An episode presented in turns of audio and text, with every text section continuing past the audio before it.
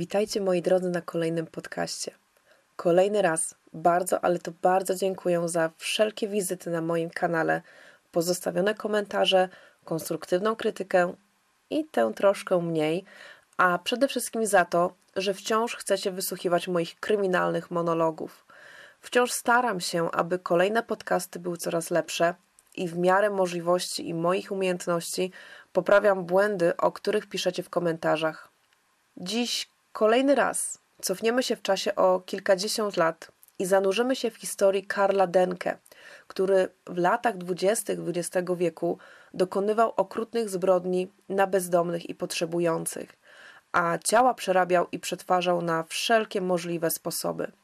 Ostrzegam zatem i podkreślam, iż temat, podobnie jak przy fiszu, jest dość ciężkim kalibrem, ponieważ mamy tu okrutne zbrodnie, kanibalizm czy handel ludzkim mięsem.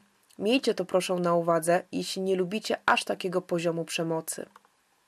Muszę Wam przyznać, że stare dzienniki czy czasopisma z całej Polski, które wertowałam codziennie przez ostatnie dwa tygodnie, a było ich naprawdę, naprawdę sporo, są kopalnią różnych kryminalnych historii. Na podstawie jednego wydania dziennika czy czasopisma, szukając inspiracji, można stworzyć kilka podcastów. To jest niesamowite, ale z drugiej strony to bardzo żmudna praca. Momentami denerwowałam się, że przez kilkadziesiąt wydań nie znalazłam nic, aby potem znaleźć tylko skrawek informacji. Nie znalazłam też tyle, ile myślałam, że znajdę. Jednak reasumując, mam nadzieję, że udało mi się zebrać tyle informacji, aby móc przytoczyć Wam tę historię najlepiej, jak będę potrafiła. Przepraszam również za złą wymowę wyrazów niemieckich. Niestety niemiecki miałam lata świetlne temu i niewiele pamiętam z tych le lekcji. Ale starałam się poprawnie wszystko wymawiać, a jeśli coś źle powiedziałam, poprawcie mnie proszę w komentarzach. Nie przedłużając wstępu, zapraszam Was serdecznie do słuchania. Akcja dzisiejszej historii rozpoczyna się w roku 1870 na terenach województwa dolnośląskiego, gdzie w dniu 12 sierpnia przychodzi na świat Karl Denke jako drugi syn zamożnego rolnika. Miejscem jego urodzenia jest prawdopodobnie wieś Oberkusendorf. Obecnie są to Kalinowice Górne w powiecie ząbkowickim. Od najmłodszych lat Karl był dzieckiem, które sprawiało bardzo duże problemy wychowawcze, zarówno w domu, jak i w szkole, gdzie również był jednym z najsłabszych uczniów, a mając ledwo lat 12, wiecznie uciekał z domu. I to właśnie wtedy po raz pierwszy został przyprowadzony przez policję do domu. Nie była to jego jedyna ucieczka, ponieważ po tej sytuacji jeszcze wielokrotnie uciekał z rodzinnego domu. Także raczej nie był dzieckiem spokojnym i łatwym w wychowywaniu. W końcu niewiele czasu później rzucił szkołę i przez następne 10 lat pracował jako pomocnik na terenach różnych ogrodów. Gdy Karl miał 25 lat, w roku 1895 umarł jego ojciec, przez co musiał trochę przewartościować swoje życie i wraz z bratem zająć się całym gospodarstwem i polem, które pozostawił po sobie ojciec. Z racji, że przez większość swojego życia nie nauczył się pracy na wsi, całym gospodarstwem zajął się jego starszy brat. On zaś otrzymał tylko pewną kwotę pieniędzy, za które postanowił przeprowadzić się do wsi Münsterberg, wchodzącej w skład prowincji śląskiej, następnie dolnośląskiej, a od roku 1945 jest to wieś Ziębice w województwie dolnośląskim w powiecie ząbkowickim. Chcąc pokazać, że on jednak również nadaje się do prowadzenia gospodarstwa, um, zakupił ziemię, ale niestety bardzo szybko wyszły jego braki wiedzy i doświadczenia e, w prowadzeniu roli i po krótkim czasie musiał wszystko i tak sprzedać. Ostatecznie przeniósł się do domu przy Tajstrasse. Aktualnie jest to ulica Stawowa 13. Z ciekawostek powiem Wam, że dom Denke nadal się tam znajduje i wciąż jest zamieszkany. Patrząc na zdjęcia domu z roku, gdy Denke został zatrzymany i z czasu obecnego, jego wygląd tak naprawdę niewiele się zmienił przez te wszystkie lata. Z racji, iż Denke przebywał w domu sam i zajmował tylko jedno mieszkanie, postanowił resztę wynajmować. Prócz samego domu obok znajdowała się również taka duża szopa oraz działka rolna, na której uprawiał taki mały ogród warzywny. Tak to można nazwać. Po jakimś czasie, na skutek panującego kryzysu po I wojnie światowej, Denke kolejny raz był zmuszony sprzedać swoje włości, ale nadal zajmował te same pomieszczenia co dotychczas. W domu mieszkała mm, również rodzina Gabrielów, mieszkali oni na piętrze, e, a na parterze nauczyciel o nazwisku Vogt. W Münsterberg Karl Denke cieszył się bardzo dobrą opinią wśród mieszkańców. Mm, uważali go trochę za takiego samotnika, ale takiego bezproblemowego. Nie wdawał się w żadne awantury, był spokojny, zrównoważony, pomocny, przyjazny, a przede wszystkim bardzo pobożny. Brał czynny udział w każdym, w każdym pogrzebie członków kościoła ewangelickiego. Mieszkańcy wspominali, że zawsze podczas procesji żałobnych mm, nosił taki bardzo duży krzyż, żeby był widoczny dla wszystkich. Grał także na organach na każdej niedzielnej mszy świętej. Nie sprowadzał żadnych kobiet do domu, z żadną również nie był nigdzie ani nigdy widziany, przez co nawet podejrzewano go mm, o to, że sympatyzuje mm, do płci męskiej, ale oficjalnie również nigdy nie widziano go z żadnym mężczyzną. Był także człowiekiem bez żadnych nałogów, takich jak e, papierosy czy alkohol. Można rzec, Denke uchodził za takiego człowieka e, wręcz idealnego. W 1920 roku znany wrocławski działacz niezależnej socjaldemokratycznej partii Niemiec Max Gruszwitz udał się do Münsterberg na wiec polityczny. Wtedy właśnie Karl Denke zaproponował mu nocleg w swoim domu. Sam fakt obecności na imprezie o charakterze politycznym starego Denke, jak nazywała go tamtejsza ludność, mm, wywołała dość ogromne zdziwienie wśród mieszkańców wsi, zaś propozycja złożona przez Karla odnośnie noclegu Gruszwica wywołała kolejne plotki o jego preferencjach seksualnych. Coraz więcej osób twierdziło, że mężczyzna szuka partnera. Zaczęto go nawet nazywać między sobą Warmer Bruder. W wolnym tłumaczeniu oznaczało ciepły brat, taki niemiecki odpowiednik obraźliwego sformułowania mm, osoby o innej orientacji seksualnej. Nie chcę tutaj przytaczać, jak e, w Polsce mówi się na osoby o innej orientacji seksualnej, ale na pewno e, wiecie, jakie to są sformułowania. Mm, Gruszwic jednak nie skorzystał z okazji pozostania na noc w domu Denke. Mm, ogólnie uważam, że mm, Denke jednak nie posunąłby się do mordu na działaczu politycznym, ponieważ bardzo szybko rozpoczęłyby się poszukiwania polityka i e, oskarżenie i tak natychmiast by padło na Denke jako osobę, która ostatnia widziała Gruszwica. Mimo wszystko mieszkańcy i tak uważali go za człowieka o złotym sercu, ponieważ bardzo często pomagał on ludziom bezdomnym, potrzebującym czy kobietom lekkich obyczajów. Wielu z nich zapewniał miejsca noclegowe w domu, w którym mieszkał, ciepłą strawę czy nawet ubrania. Aby mieć się z czego utrzymać, a także utrzymywać ubogich, których gościł, Denke wystąpił do władz o pozwolenie na taki obwoźny handel, gdzie chciał sprzedawać skórzane paski, szelki czy sznurowadła, taką, wiecie, skórzaną galanterię, a także mięso i kości. Po wielu próbach, błędach, a także w końcu latach jakiegoś doświadczenia, udało mu się sprzedawać plony z jego własnego ogrodu, a nawet zyskał miano rabarbarowego króla. Przeniesiemy się teraz do dnia 20 lub 21 grudnia, w zależności od źródeł, 1924 roku, gdy do wsi przybył bezrobotny czeladnik solarski Vincent Oliver. Nie miał się za bardzo gdzie zatrzymać, więc pierwszą noc spędził w schronisku Herberg zur Heimat, a następnego dnia rozpoczął wędrówkę od domu do domu, aby wyprosić od mieszkańców jakieś datki – w końcu dotarł do domu przy Tajstrasse 10, czyli do domu Karla Denke. Jak wspominałam, mieszkał tam nauczyciel Vogt ze swoją małżonką i to właśnie ona otworzyła pierwsze drzwi bezdomnemu i przekazała mu 20 feningów. Następnie udał się do mieszkania Karla Denke, który również podarował mu 20 feningów, ale przy okazji poprosił go o przysługę, tym samym zapraszając Oliwiera do siebie. Ową przysługą było napisanie listu do brata Denke, Adolfa. List rozpoczynał się od słów Adolf Tytusty Bebechu. Na te słowa roześmiany Vincent odwrócił się w stronę Denke i ten ruch prawdopodobnie uratował mu życie, ponieważ w momencie, gdy się odwrócił w stronę Karla, ten zadał mu cios zaostrzoną motyką.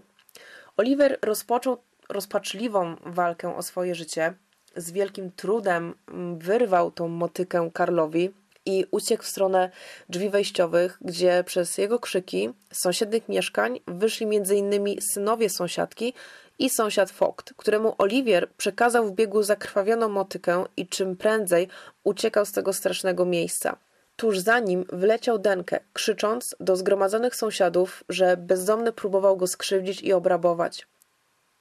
Niedługo później, około godziny 13, Oliwier trochę ochłonął po zaistniałej sytuacji i sam zgłosił się na tamtejszy posterunek policji, aby poinformować o całym zajściu. Niestety przejezdny żebrak w porównaniu do wzorowego obywatela wsi miał dość słabe szanse na to, żeby policja uwierzyła w jego wersję. Jak już wspominałam, Denke miał bardzo dobrą opinię wśród mieszkańców czy władz, więc policjanci byli dość sceptycznie nastawieni do rewelacji, które opowiadał im Oliwier. W pierwszej kolejności mimo wszystko zatrzymano Oliwiera, choć to on był ofiarą i chyba tak naprawdę dzięki lekarzowi obecnemu w areszcie, który udzielił mu pierwszej pomocy, funkcjonariusze podjęli decyzję, aby tymczasowo zatrzymać Denkę, ze względu na to, że po opatrzeniu ran lekarz stwierdził, że Oliwier uległ bardzo ciężkim obrażeniom. Odnośnie Oliwiera jest bardzo ciekawa sprawa, ponieważ w poniedziałek 22 grudnia 1924 roku w godzinach porannych został on przesłuchany, a następnie przekazany sędziemu. Sędzia jednak nie wezwał go jako świadka czy poszkodowanego, ale jako podejrzanego o żebractwo i włóczęgostwo. Dopiero 25 stycznia 1925 roku odbył się jego proces i Oliwier został skazany na mocy mm, obowiązującego wtedy kodeksu karnego na podstawie paragrafu 361 ustęp 3 i 4 na 10 dni pozbawienia wolności. Paragraf ten ogólnie dotyczył m.in. żebractwa i włóczęgostwa. Ale wracając do wydarzeń z grudnia 1924 roku, gdy Denke pojawił się na posterunku policji, cały czas upierał się, że musiał zaatakować włóczęgę, ponieważ ten chciał go okraść. A przecież on okazał mu tyle serca i tyle dobroci. Policja mimo wszystko postanowiła zatrzymać Denkę do czasu wyjaśnienia całej sprawy, choć oczywiście nie był o nic oficjalnie oskarżony. Kilka godzin później, około godziny 21.30, gdy do celi przyszedł sierżant Pelke, zobaczył Denkę wiszącego na pętli zrobionej z chusteczki do nosa, choć w jednym źródle przeczytałam, że były to jego własne szelki, aczkolwiek częściej pojawiała się wersja z chusteczką do nosa. Sierżant Pelke był w ogromnym szoku, ponieważ tak jak wspominałam, Denke tak naprawdę jeszcze o nic nie został konkretnie oskarżony i nie bardzo mógł zrozumieć, dlaczego popełnił samobójstwo. Dwa dni później, w dniu 22 grudnia 1924 roku, rodzina Denke, ale nie wiem konkretnie kto tak naprawdę z tej rodziny, wystąpili do władz z prośbą o wydanie jego ciała i zezwolenie na pogrzeb. W środę 24 grudnia 1924 roku policja udała się do mieszkania Denke w celu zabezpieczenia mm, jego mienia. E, ponieważ, tak jak wspominałam, Denke nie był o nic oficjalnie oskarżony, nie była to więc kwestia mm, rewizji mm, mieszkania. Przybyli tam funkcjonariusze, dokonali makabrycznego odkrycia. W domu Denke znajdowały się kilogramy ludzkiego mięsa, setki kości i zębów. Aby opisać to, co tam znaleźli, najlepiej będzie, jak przytoczę Wam częściowo raport Friedricha Pietruskiego, ówczesnego dyrektora Instytutu Medycyny Sądowej w Breslau. Z racji, iż sprawozdanie jest mm, spisane bardzo, bardzo dokładnie, a przede wszystkim jest bardzo makabryczne, nie będę czytała wszystkich zawartych w nim informacji. Dla chcących jest to wszystko do znalezienia w źródłach. Pierwszymi odkryciami poczynionymi w domu Denke podczas poszukiwań były kości i kawałki mięsa. Te ostatnie znajdowały się w roztworze soli znalezionym w drewnianej beczce. W sumie było 15 kawałków ze skórą. Mięso było brązowawo-czerwone i policjanci nie mieli wrażenia, jakby ciało straciło dużo krwi. Na mięsie ze skórą widoczne były plamy pośmiertne, co prowadziło do wniosku, że rozczłonkowanie ciała miało miejsce kilka godzin po śmierci. W trzech średnich garnkach wypełnionych sosem śmietanowym znaleziono trochę gotowanego mięsa, częściowo pokrytego skórą i ludzkimi włosami. Mięso było różowe i miękkie. Wszystkie kawałki wydawały się wycięte z okolicy pośladkowej. Jeden garnek miał tylko połowę porcji.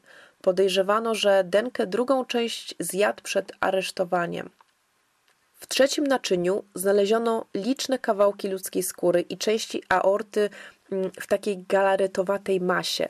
Miska na stole w jego pokoju była wypełniona bursztynowym tłuszczem, który wyglądał jak ludzki, ale testy biologiczne wykazały taki mało pozytywny wynik obecności białka ludzkiego. W szopie, tej, o której Wam wspominałam, mm, na terenie y, posesji Denke, w której mm, znaleziono kawałki mięsa, znajdowała się również beczka pełna kości, które zostały oczyszczone ze ścięgień, mięśni i które najprawdopodobniej zostały wcześniej ugotowane. Badanie początkowo ujawniło istnienie sześciu kości przedramienia, co oznaczało, że należały one do co najmniej trzech osób. Do laboratorium wysłano między innymi, i tutaj Wam przytoczę po części te informacje, które uzyskałam, co zostało wysłane do laboratorium. Nie będę czytała wszystkiego, ponieważ tego jest bardzo, bardzo dużo. Mm, były to m.in. dwie łopatki, 120 palców i paliczków, 65 stóp i kości śróddręcza, 4 pary kości łokciowych, 15 mm, średnich kawałków długich kości, 6 par i dwie lewe kości udowe, e, para ramion i przedramion. Wszystkie kości, z wyjątkiem kilku, były bardzo lekkie, porowate i beztłuszczowe. Największą ilością ludzkich części ciała e, była kolekcja 420 lub 351, w zależności od źródeł, mm, sztuk ludzkich zębów. Zostały one znalezione w woreczku z pieniędzmi y, i w dwóch blaszanych pudełkach, na których napisano pieprz i sól, a także w trzech papierowych torebkach, które miały przechowywać pieprz. Częściowo posortowano je według wielkości. Zęby trzonowe znajdowały się w woreczku, a pozostałe w dwóch pudełkach i w papierowej torbie. W jeszcze innej papierowej torbie były zęby, które najprawdopodobniej należały do jednej osoby, a w trzeciej torbie znaleziono trzy dolne siekacze o silnie zanikowej strukturze. Te prawdopodobnie pochodziły od człowieka już takiego e, w takim podeszłym dość wieku. Na jednej ze ścian wisiały tuziny pasków, szelek i sznurowadeł z ludzkiej skóry, a którymi Denke wiele, wiele miesięcy handlował. Wśród szelek trzy pary zostały wykonane z ludzkiej skóry. Miały około 6 cm szerokości i 70 cm długości. Skóra nie była gładka i była popękana w kilku miejscach, a, i prawdopodobnie była to skóra pobrana z okolicy łonowej. Pod mikroskopem znaleziono również ślady wszy. Ślady wykazywały, mm, że wszystkie te szelki były użytkowane regularnie, a jedna z par tych szelek była znaleziona przy samym, na samym e, Denke. Oprócz szelek, Denke miał również skórzane paski wycięte z ludzkiej skóry, które traktował pasem do butów. Oprócz starych ubrań, które były w mieszkaniu, było 41 dużych i małych wiązek szmat zgiętych razem z paskami. Tych ubrań naprawdę było bardzo, bardzo dużo. Odnaleziono również taką maszynę, aparat do produkcji mydła i przygotowane do obróbki ludzkie kości. Funkcjonariusze znaleźli również leżące w różnych częściach domu dokumenty, takie jak wypisy ze szpitala czy karty zwolnienia z więzienia na nazwiska Hermann Müller, Johann Tomal, Karl Seidel, Kaspar Hubalek i Adolf Zalisz. Udało się zidentyfikować 20 ofiar. Odnaleziono także dziennik Denke, w którym spisywał on swoje ofiary. Przy kobietach były tylko daty – Prawdopodobnie były to daty śmierci ofiar, za to przy mężczyznach opisy były o wiele bardziej dokładniejsze. Były podane daty i miejsca urodzenia, status społeczny czy wykonywany zawód. Byli to między innymi stolarze, rzeźnicy, rolnicy czy robotnicy różnej maści. Lista ofiar Karla Denke była jednak zdecydowanie dłuższa. Szacuje się, że mógł on zamordować około 40 osób. Denke wiedział, że szukając swoich ofiar wśród bezdomnych czy prostytutek, nie będzie miał problemów ze strony ich rodzin, którzy by chcieli rozpocząć poszukiwania swoich bliskich. Ówczesne media natychmiast podchwyciły temat, jakoby w małej wsi grasował od lat seryjny morderca i kanibal, więc Ogólnie rozpętała się zbiorowa histeria wśród mieszkańców, a także mieszkańców okolicznych miejscowości. Jednak dość nietypowo wypowiadali się sąsiedzi Karla Denke, którzy utrzymywali, że w życiu by nie podejrzewali swojego sąsiada o takie straszliwe zbrodnie, choć co prawda słyszeli różne odgłosy w nocy, takie jak piłowanie czy cięcie, lub widywali sąsiada wynoszącego całe wiadra krwi i flaków, Sądzili, że owym mięsem, które znaleźli policjanci, to mięso psów, którym później Denke handlował na pobliskim targu. Największy jednak skandal i pewnego rodzaju taka społeczna psychoza mm, wywołała informacja, iż Denke handlował, i tu cytat, peklowaną wieprzowiną bez skóry na wrocławskim targu, gdzie znany był jako ojczulek Denke. Po tych nowinach zakłady masarskie i rzeźnicy odnotowali ogromny spadek obrotów. Ludzie popadli w kompletny obłęd, wręcz zbiorowe rozstroje żołądka. Tak pisały e, gazety i dzienniki. Ludzi nie uspokoiło nawet oficjalne wystąpienie przełożonego Stowarzyszenia Sprzedawców Mięsa, mm, który poinformował, że sprzedaż mięsa ludzkiego byłaby praktycznie niemożliwa z powodów częstych i ostrych kontroli, jakie odbywały się wśród pseudohandlarzy, mm, takich jak Denke. Karl Denke został pochowany dnia 31 grudnia 1924 roku o godzinie 6.30 w asyście funkcjonariuszy policji w nieoznakowanym grobie w kącie cmentarza. Niektórzy mieszkańcy mieli obiekcje co do tego pochówku, ponieważ uważali, że jest on niegodny, aby spocząć na cmentarzu wśród innych prawowitych mieszkańców wsi. Tamtym okresie ogólnie na terenie Niemiec grasowało kilku seryjnych zabójców i kanibali. Na pewno jeszcze o którymś Wam kiedyś opowiem, bo mam już kilka planów co do tego ale Denke zajmował jedno z czołowych miejsc na podium pod kątem swojego bestialstwa i okrucieństwa. Znalazłam również informację, jakoby pierwszą ofiarą Denke była najprawdopodobniej 25-letnia Emma Sander, zamordowana w 1909 roku, jednak ustalono to dopiero 15 lat później po śmierci Denke. Co ciekawe, Oliwier nie był jedyną ofiarą, której udało się uciec i przeżyć atak Denke. Przynajmniej dwóm mężczyznom udało się to samo, ale nie zgłosili tego policji z obawy przed um, ukaraniem ich ze wspomnianego już wcześniej paragrafu 361 ówczesnego kodeksu karnego, który dotyczył właśnie włóczęgostwa i żebractwa. Jako ciekawostkę powiem Wam, że w wydaniu dziennika Głos Polski z dnia 1 stycznia 1925 roku przeczytałam interesującą notatkę odnośnie śledztwa w sprawie Denke. Na dzień 31 grudnia 1924 roku zgłosiła się tylko jedna osoba z rodziny pomordowanych. Była to niejaka Seidlerowa, żona urzędnika, która przyszła się dowiedzieć mm, jakichś informacji odnośnie swojego brata, który był niestety włóczęgą i od trzech lat nie miała z nim żadnego kontaktu i przypuszczała, że został on zamordowany przez Denkę.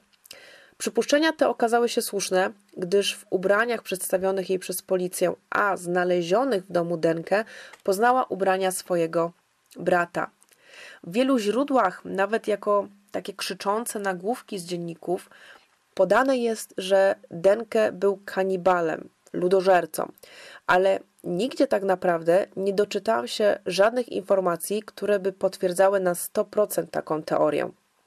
Wiadomym jest, że przerabiał ludzkie mięso na różne sposoby. Prawdopodobnie jego przetwory trafiały także na wrocławski targ mięsny lub jego, że tak powiem, w cudzysłowie galanteria skórzana w postaci właśnie tych pasków mm, czy, czy, czy szelek, ale nigdzie nie znalazłam dosadnie takiej informacji, że Denke zjadał swoje ofiary. Aczkolwiek kurier lwowski z 2 stycznia 1925 roku napisał, cytując: Morderca miał dobry apetyt. Jadł codziennie na obiad około dwóch funtów mięsa. Podał również informację, że mózg i żołądek Denke został przebadany przez Instytut Anatomiczny we Wrocławiu, ale niestety nie zostały napisane żadne konkluzje po przeprowadzonej sekcji, choć ilustrowany ekspres wieczorny informował, że dalsze badania wykazały, że Denke spożywał to mięso. Być może faktycznie w czasie sekcji w jego żołądku odnaleziono resztki ludzkiego mięsa co by było odpowiedzią na to, że Denke faktycznie był kanibalem samym w sobie, a nie tylko seryjnym mordercą. Osobiście moje zdanie jest takie, że Denke był kanibalem i przez te kilkanaście lat spożywał regularnie ludzkie mięso. Denke jest ogólnie typem mordercy, który chyba najbardziej mnie przeraża spośród innych morderców. Jego taka zewnętrzna powłoka, dobrotliwe uosobienie, przyjazny charakter, niesienie pomocy w każdej sytuacji nie wskazywały w żadnym miejscu, że jest on człowiekiem dopuszczającym się takich czynów. Na pierwszy rzut oka chodzący ideał, mocno wierzący, praktykujący o wiele bardziej niż inni mieszkańcy, bez nałogów, dobrze prowadzący się starszy człowiek, a przede wszystkim o dobrym sercu, według oczywiście opinii społeczeństwa. Zawsze próbuję na tyle, na mm, ile pozwala mi moja wiedza lub znalezienie odpowiednich źródeł, spróbować dowiedzieć się, co się działo w głowie przestępcy, że w ogóle dopuszczał się mm, konkretnych czynów na konkretnych osobach, co nim kierowało. Z jednej strony mamy prawowitego obywatela małej wsi, a z drugiej strony od kilkunastu lat seryjnego zabójcę. To jest też takie nieprawdopodobne, że nikt nic nie widział, nikt nic nie słyszał podejrzanego, a Denke zręcznie umiał wytłumaczyć się z tego wszystkiego. No a ludzie mu wierzyli. Myślę, że gdyby nie jego ostatnia, niedoszła ofiara, pan Oliwier, to Denke dalej by kontynuował swoje mordercze praktyki. Z drugiej strony, uważam, że był też tchórzem. Wiedząc, co go czeka po skazaniu, a na pewno by doszło do tego skazania, wolał skończyć sam ze sobą w więziennej celi. Gdy spojrzymy na inne historie seryjnych morderców, wielu z nich wolało popełnić samobójstwa jeszcze przed rozpoczęciem procesu lub w trakcie jego trwania. Moi drodzy, tym akcentem kończy się ta makabryczna historia Karla Denke. Dziękuję Wam, że byliście tutaj ze mną, że wysłuchaliście mnie do końca. Mam nadzieję, że niedługo się usłyszymy ponownie. Dajcie znać, co myślicie o dzisiejszym podcaście w komentarzach? Czekam również na słowa krytyki, co jeszcze poprawić, co było dziś nie tak, żeby było jeszcze lepiej. Ściskam Was mocno, trzymajcie się cieplutko, udanego weekendu, papa. Pa.